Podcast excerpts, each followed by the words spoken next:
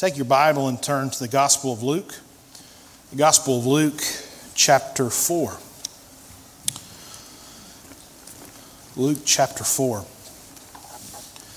There's one person that we need to recognize this morning, and he's not here, but I know for a fact he'll be watching later in the archive, either on YouTube or on the website.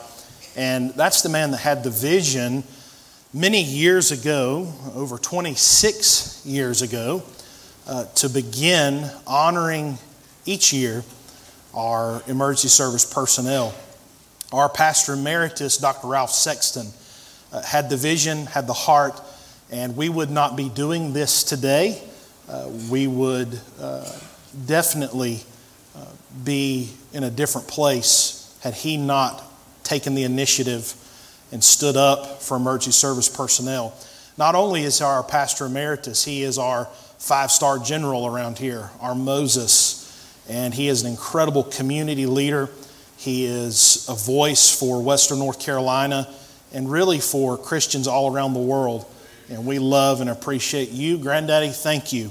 Uh, we, we praying for you today there in Tampa, Florida.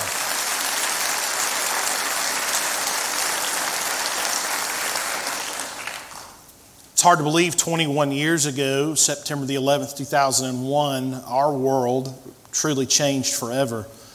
It's one of the greatest losses of life in American history in one day, and the greatest impact, the greatest loss of life ever on emergency service in one day.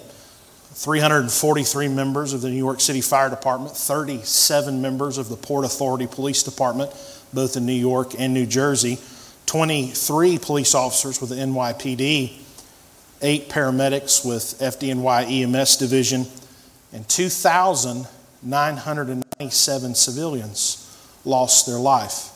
And it was a reminder for us as a people how fast life can be over and how important each and every day that we live really is. You do not know what tomorrow holds.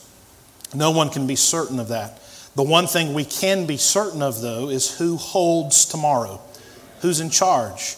And I'm thankful that the Lord has seen us through, and uh, no doubt there is still war, there is still hate, there is still strife in our world. But we as Christians, we have the hope, the promise that one day we'll get to go to the place that Brother Arthur was singing about a few minutes ago. It's a wonderful place, a place of peace and joy, where there is no more terrorism where there is no more death, nor sorrow, no crying. That place is called heaven. And I'm thankful today that we have that truth and that promise of what heaven is for all of those who believe. Luke chapter 4, we'll go down to verse number 14. I want to give you a quick glimpse into what's taking place here. Jesus has just been tempted by the devil himself for 40 days. He's been in the desert. The devil has tempted him, and now he's returning, as the Bible says in verse number 14, in power, victorious to Galilee. There's something you must understand, there's something you must know if you're new to the name Jesus Christ. Not only was he all God, perfect and sinless, but he was all man, perfect and sinless. He did the one thing that I never could do, and that was sinless perfection. And he accomplished it not only as God, but he did it as a man for your benefit and for mine.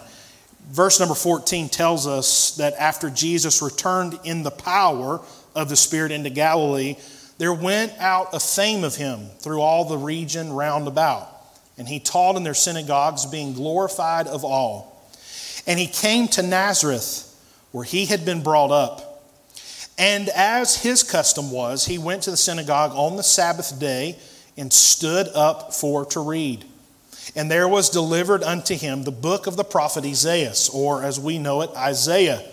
And when he had opened the book, he found the place where it was written The Spirit of the Lord is upon me, because he hath anointed me to preach the gospel to the poor.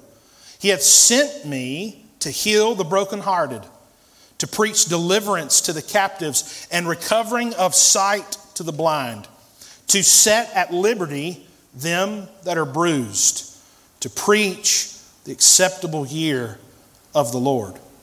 And he closed the book and he gave it again to the minister and he sat down. And the eyes of all of them that were in the synagogue were fastened on him. And he began to say unto them, This day is this scripture fulfilled in your ears. And all bear witness and wondered at the gracious words at which proceeded out of his mouth. And they said, Is this not Joseph's son? Verse 28 says, And all they in the synagogue, when they had heard these things, were filled with wrath and rose up and thrust him out of the city and led him unto the brow of the hill whereon their city was built, that they might cast him down headlong. But he passed through the midst of them and went his way. Let's pray. Heavenly Father, in Jesus' name, I pray for a few minutes as we break bread, as we dive into your word. Lord, that you would hide me behind the cross God, that no man would see me, but Father, that they would see you.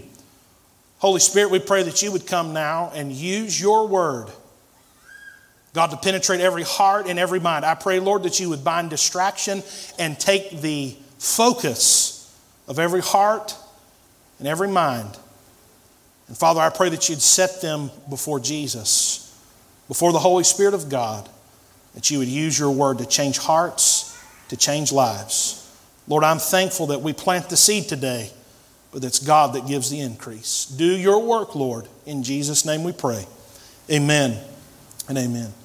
I don't want to spend a whole lot of time on the front end of this story, but I do want you to, to notice, to realize that Jesus was going back. He was returning to the place that he had grown up. And from what we just read, it's obvious, it's clear that the people in this synagogue knew who Jesus was. When he says that today, this scripture that I've just read in your ears has been fulfilled, they even asked each other, Is this not Joseph's son? Is that not Jesus, who we know? He had returned to his hometown.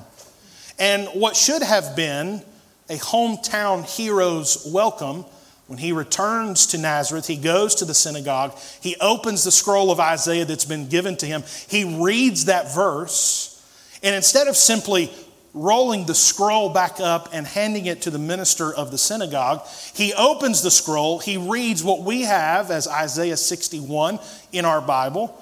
He reads this verse that has words like preach the gospel to the poor, heal the brokenhearted, deliverance to the captives, recovering of sight to the blind. He reads this powerful verse. And it would have been one thing and it would have been one outcome if Jesus would have simply closed that scroll, given it back to the minister of the synagogue, and walked away. But that's not what Jesus did. He goes to his hometown, he goes to his home church in his home place he picks up that scroll, he reads Isaiah 61, and he says, This day, right now, before your very eyes, the prophecy of old that's hundreds of years old, the thing that your grandfather told you would happen, the thing that you have heard preached all of your life, what the prophets proclaimed in faith that the Messiah would come, that Jesus Christ would come. Today, right now, in this synagogue in Nazareth, it's fulfilled. I am the man for whom you look. And he takes that weight and that pressure of claiming the deity, claiming the power, claiming the throne, if you will, of the Messiah. And he says, Don't look anymore, don't look any further. It's fulfilled, it's happened today, right before your very eyes. And in this story, you would expect to hear the good news that the Messiah had come, hope had come, all of these categorical things that he lists that captives would be set free, that hearts would have their sins forgiven, that people who are bound down in chains that they would be set free. You would think that the response of his home folk would be that they would shout with joy, they would cry, they would be happy, they would sing Hosanna, our Messiah, our King, but that's not what happens.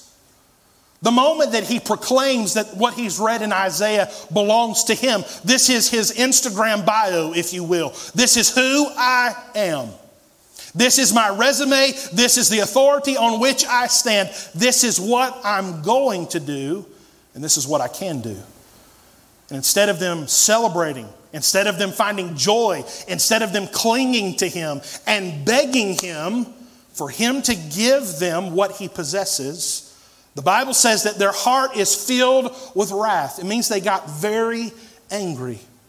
And the Bible even says that it wasn't just one or two. It wasn't just a couple of folks over here in that corner and one or two over there in that corner. The Bible says that everybody in the room was filled with wrath and anger. And you say, well, they got upset. What's the big deal? Well, if you follow the progression of this story, go back to verse number 28. And all they in the synagogue, when they heard these things, they were filled with wrath and rose up. So not only did they get mad, but I think these might be North Carolina Baptists.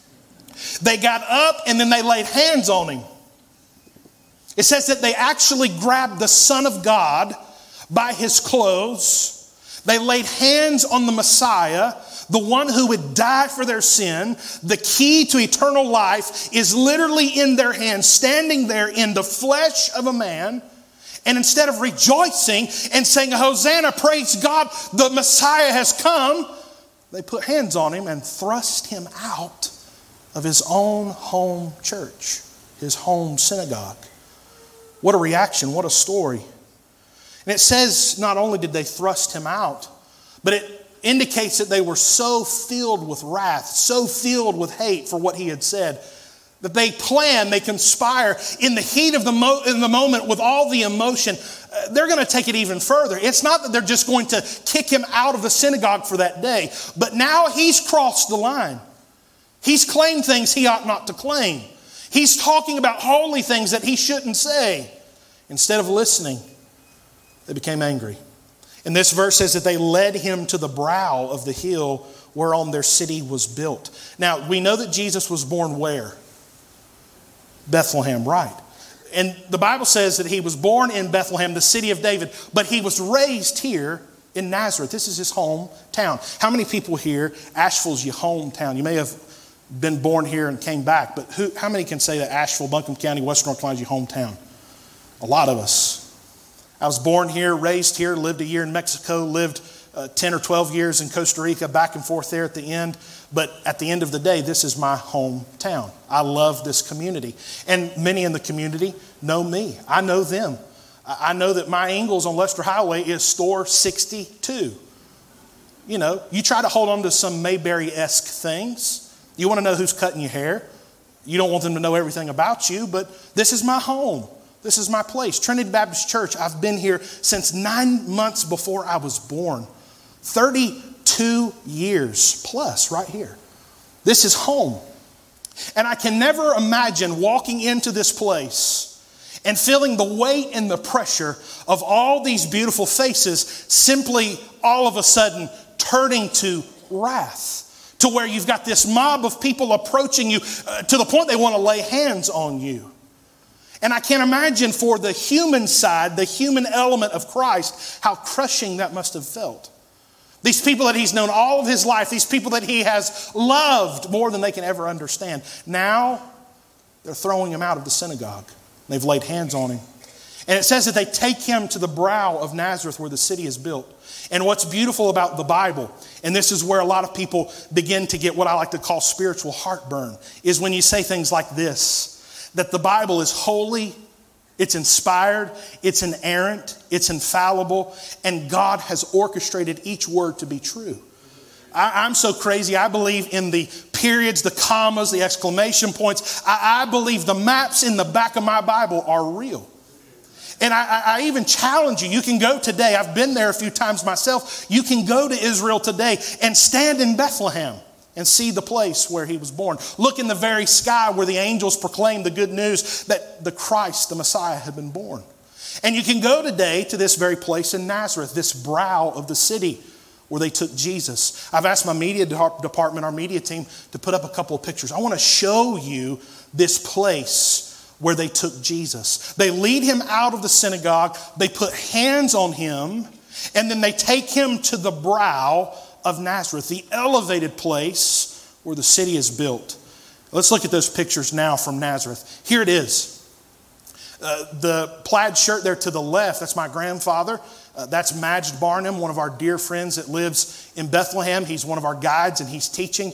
And, and we're on basically the back left side of this brow. And you can see the elevation there. I'm, I'm looking basically parallel to a mountain.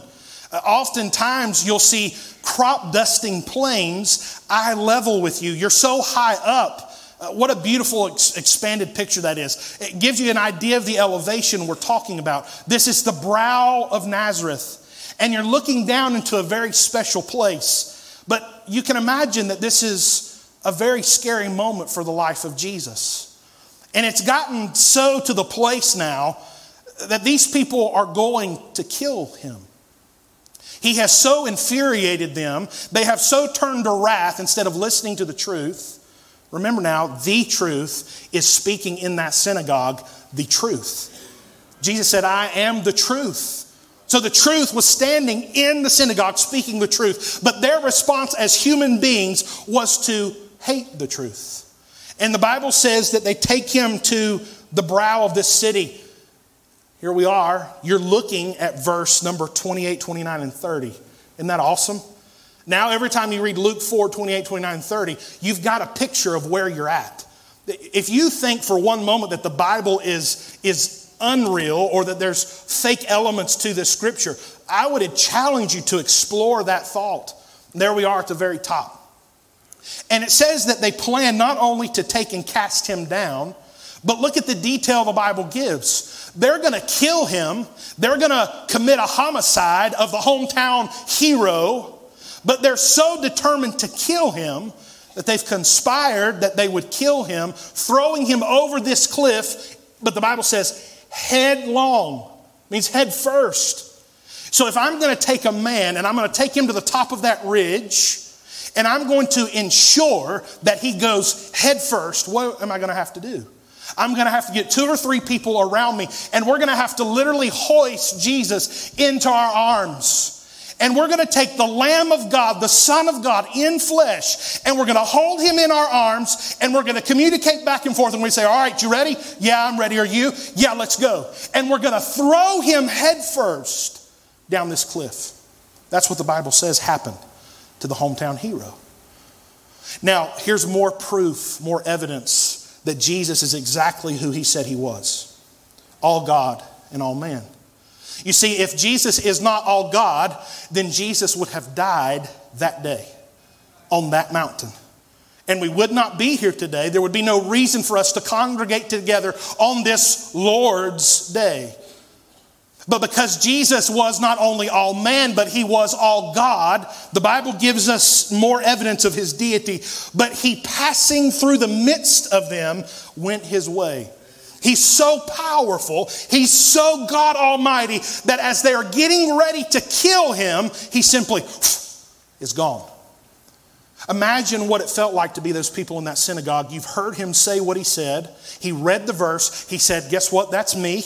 You get mad. You lay hands. You take him to the top of the hill. You get all your friends together. We're going to kill him. This is where he's going to die, right here today. We're going to punish him for what he said. He's going to die right here. Homicide of the hometown hero. But imagine holding his arm, walking him to the brow of Nazareth, and then all of a sudden, oh no.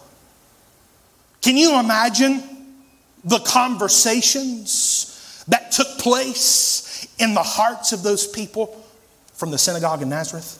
Oh no. Oh, oh my, oh my God. Oh, oh. Could, could it be that we just, what, He's, where did he go? Did you see him? Did he, did he run away? Did you let him go? What happened? No, he just simply disappeared. This is yet again more evidence that Jesus is exactly who he said he was. And, ladies and gentlemen, the reason we get to this place is because you and I now have a direct microscopic examination of the human heart left unchanged by God. This is the progression of men that do not surrender to Jesus Christ as Lord. The progression of the lost person. You see, all people are born skeptical to the truth.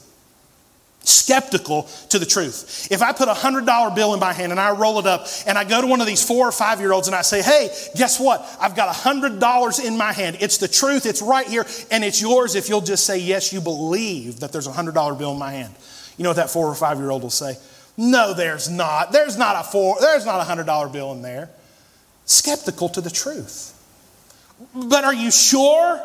I don't know. Are you starting to hear some of those conversations in your head? We are born naturally skeptical as fallen men to the truth, but that grows. If a child's not encountered Christ at a young age, and it's just left to do what humans do, it's born skeptical, but it learns to hate the truth. And what was that four or five year old that was cute, that was skeptical of what you said, now is the rebellious teenager who hates what you say.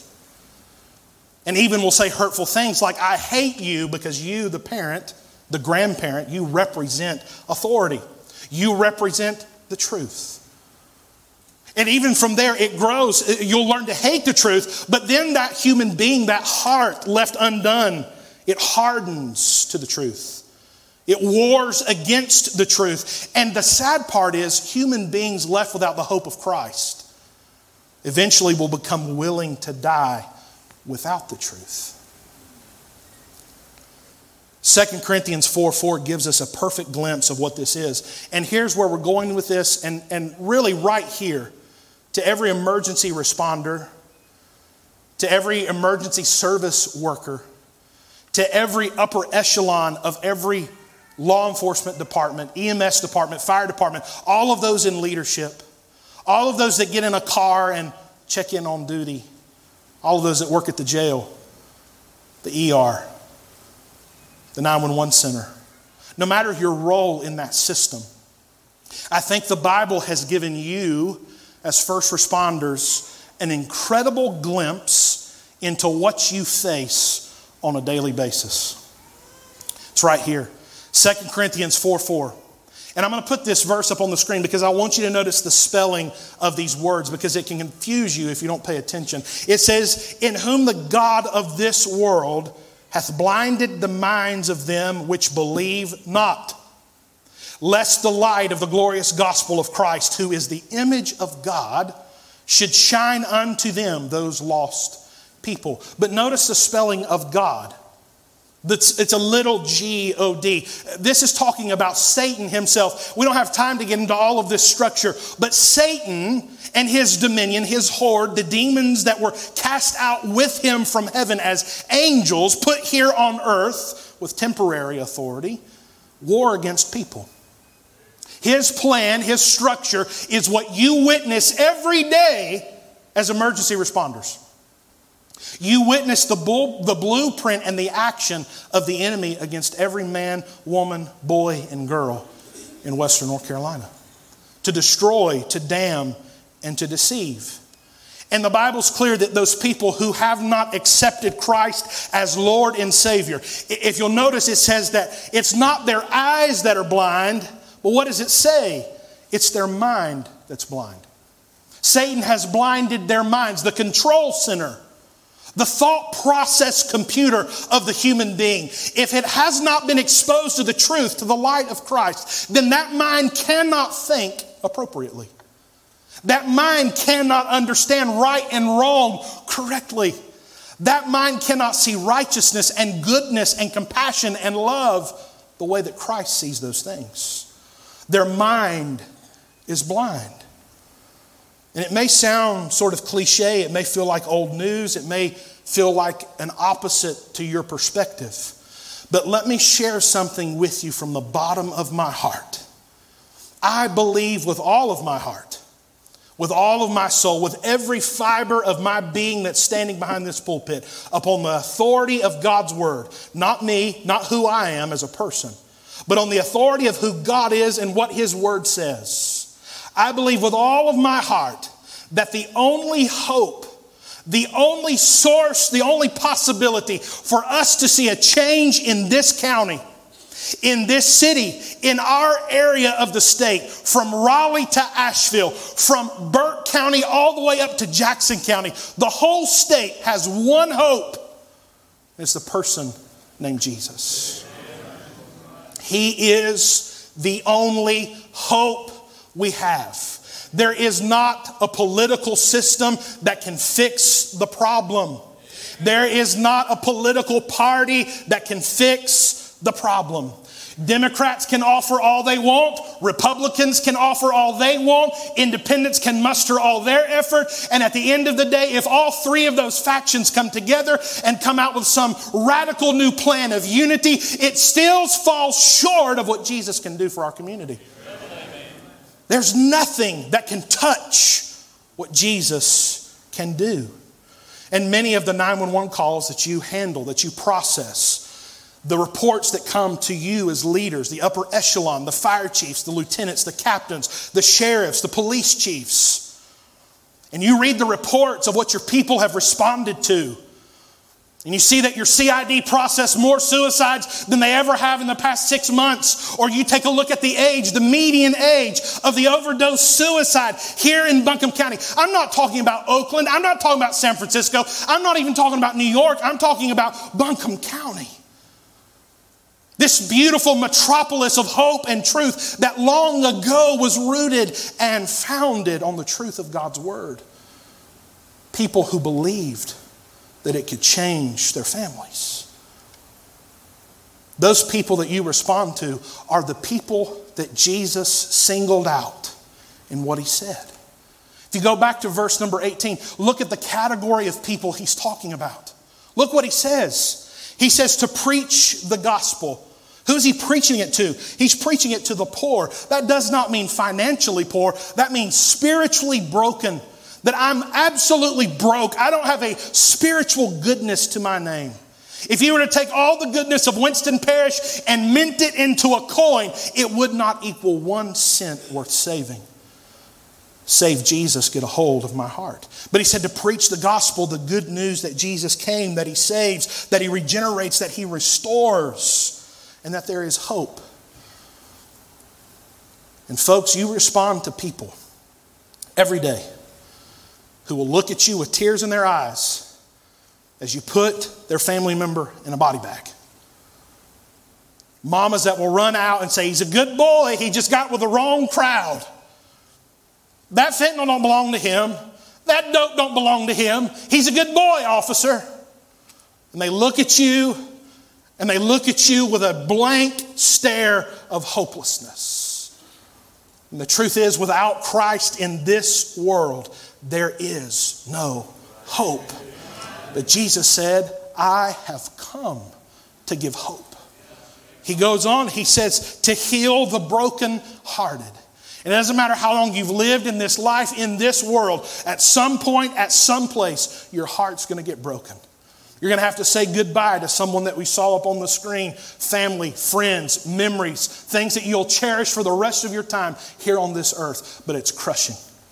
I think of Black Mountain Fire Department, what you've experienced the past few months, the loss of a young life, and it's crushing.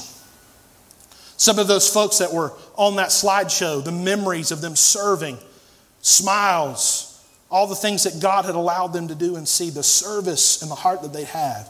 And now they're gone. And it breaks our heart.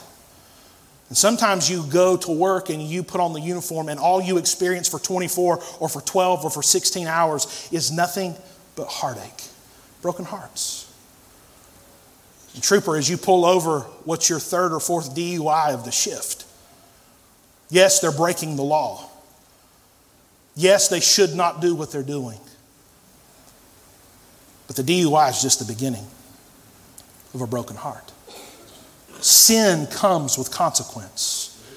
And oftentimes, emergency services pick up the broken pieces of that consequence. And it's hard. He said to preach deliverance to the captives. If you ride around Asheville, go up here to Haywood Road, go on into downtown. Go, go down here to Smoky Park Highway, where the restaurants are at the red light, the massive homeless camp. It's behind the train tracks.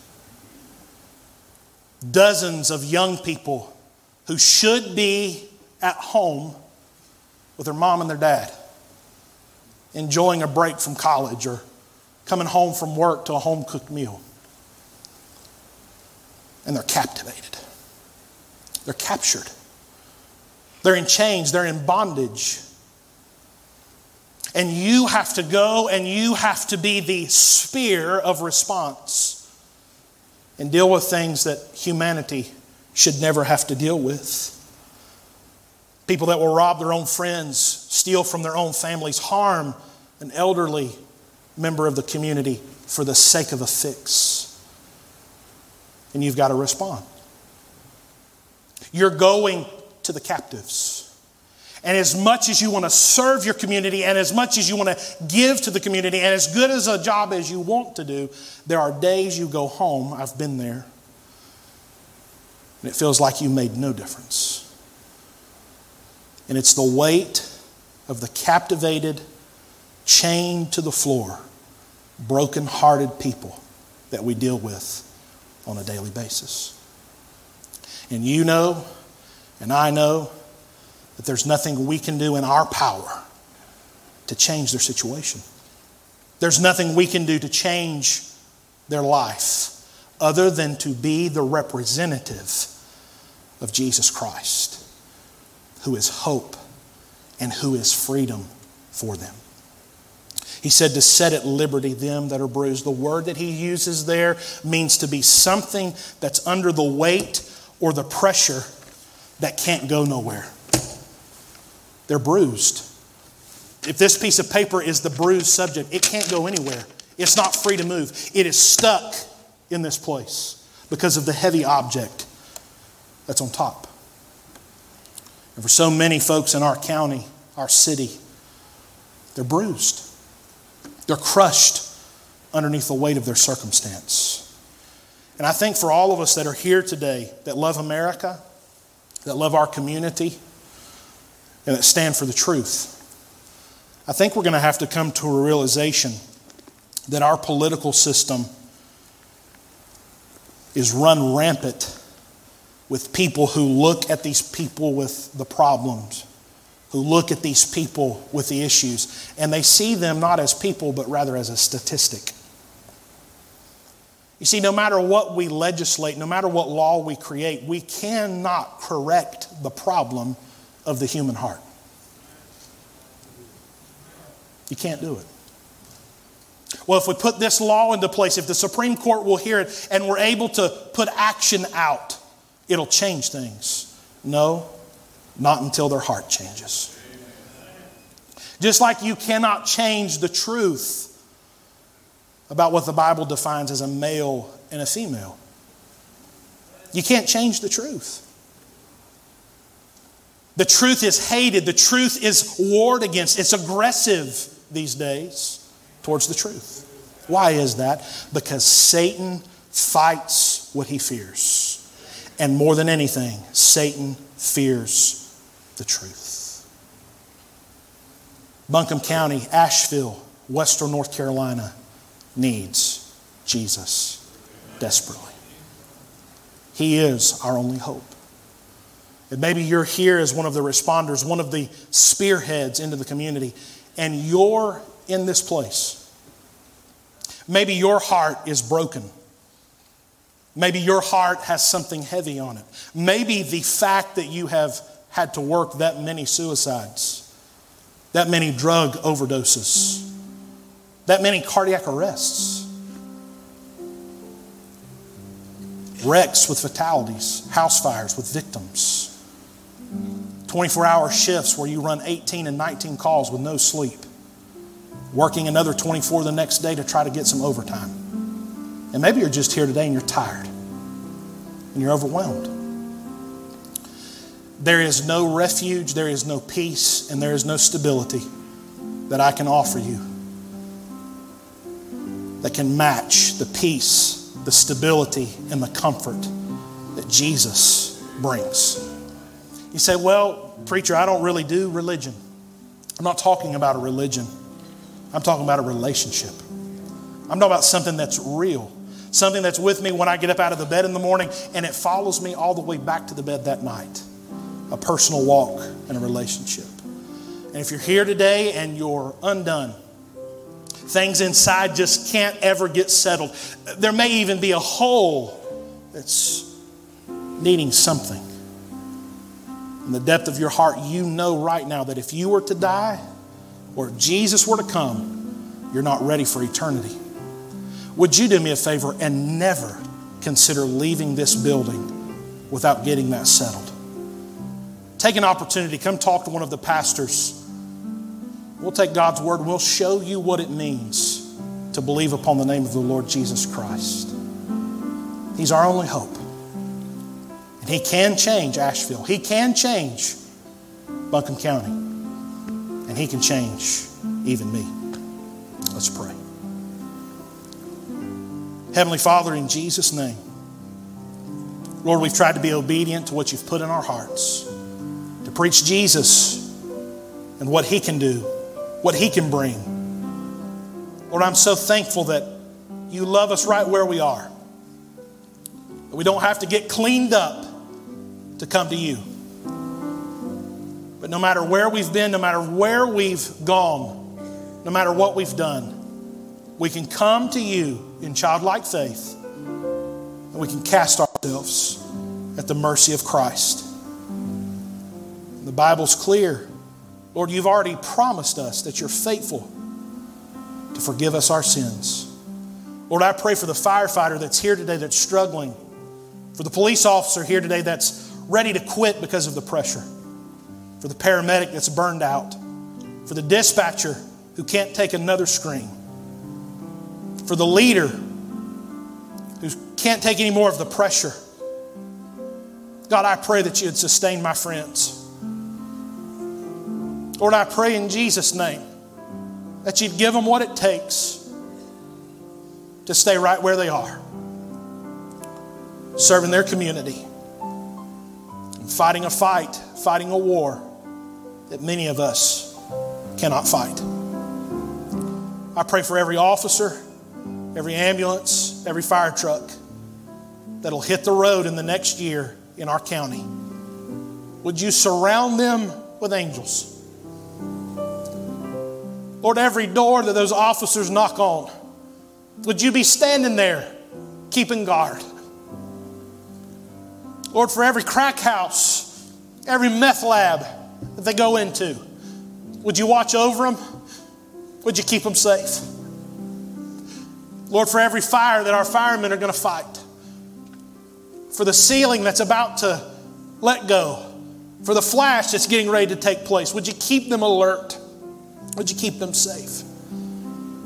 Lord, for our paramedics, our EMTs, Lord, for every call that they go on, for every pain and for every hurt that they treat, would you surround them and protect them? Lord, for our dispatchers who have to hear so much heartache, so much brokenness, would you sustain them? Protect their heart, protect their emotions.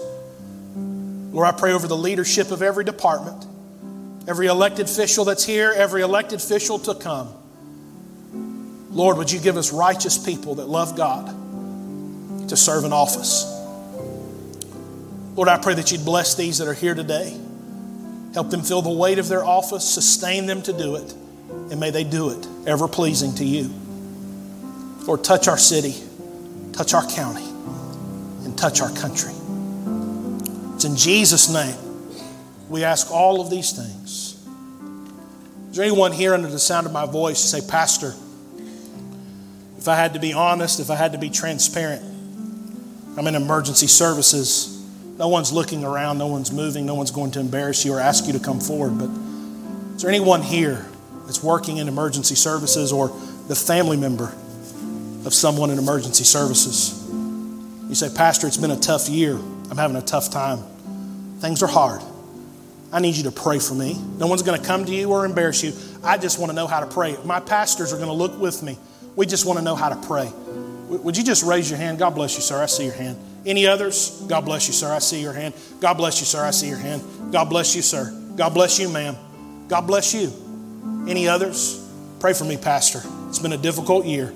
God bless you. I see you there in the back. Thank you for being tender. Well, here's what I can promise you as you look forward this morning Trinity Baptist Church will pray for you. We are here for you, and we believe in you. We're thankful for your service, your dedication, and your sacrifice. And as we close this morning, if you're here and you're unsure about eternity, if the thought of dying makes you nervous and you don't know where you'd spend all of eternity, would you come talk to me? Say, I don't know what it means. I don't understand any of it. Would you explain it? I'll be more than happy to talk to you. I'd love to take the gospel, the Bible, tell you the good news, to show you what Scripture says. I thank you for being here today. God's good to us, isn't He? Amen. Trinity family, thank you today for being a part and for sharing in this service and being here. I want you to go outside. I want you to look at every fire truck, every ambulance. That is the most beautiful ambulance I have ever seen in my entire life parked out front. It's a four seater, it looks like an aircraft carrier. I wish I'd have had an ambulance like that. They probably wouldn't have let me have it for very long. I'd have broke something. Look at the police cars, the Bearcats here. There was a ladder truck outside. Did Mama get to land today or because of weather? Mama was supposed to land and be here, but because of weather, she was unable. But I want to thank each and every one of you for being here. Uh, plan on this next year. We'll have another service together. Uh, my heart would be to have more apparatus, more personnel here. Hopefully, we're taking some steps out of the pandemic and we'll be able to continue to build back what God had already given us. All of our emergency service personnel and families, would you please stand? All emergency service personnel and families, please stand. Let's give them another round of applause. Love you. Appreciate you.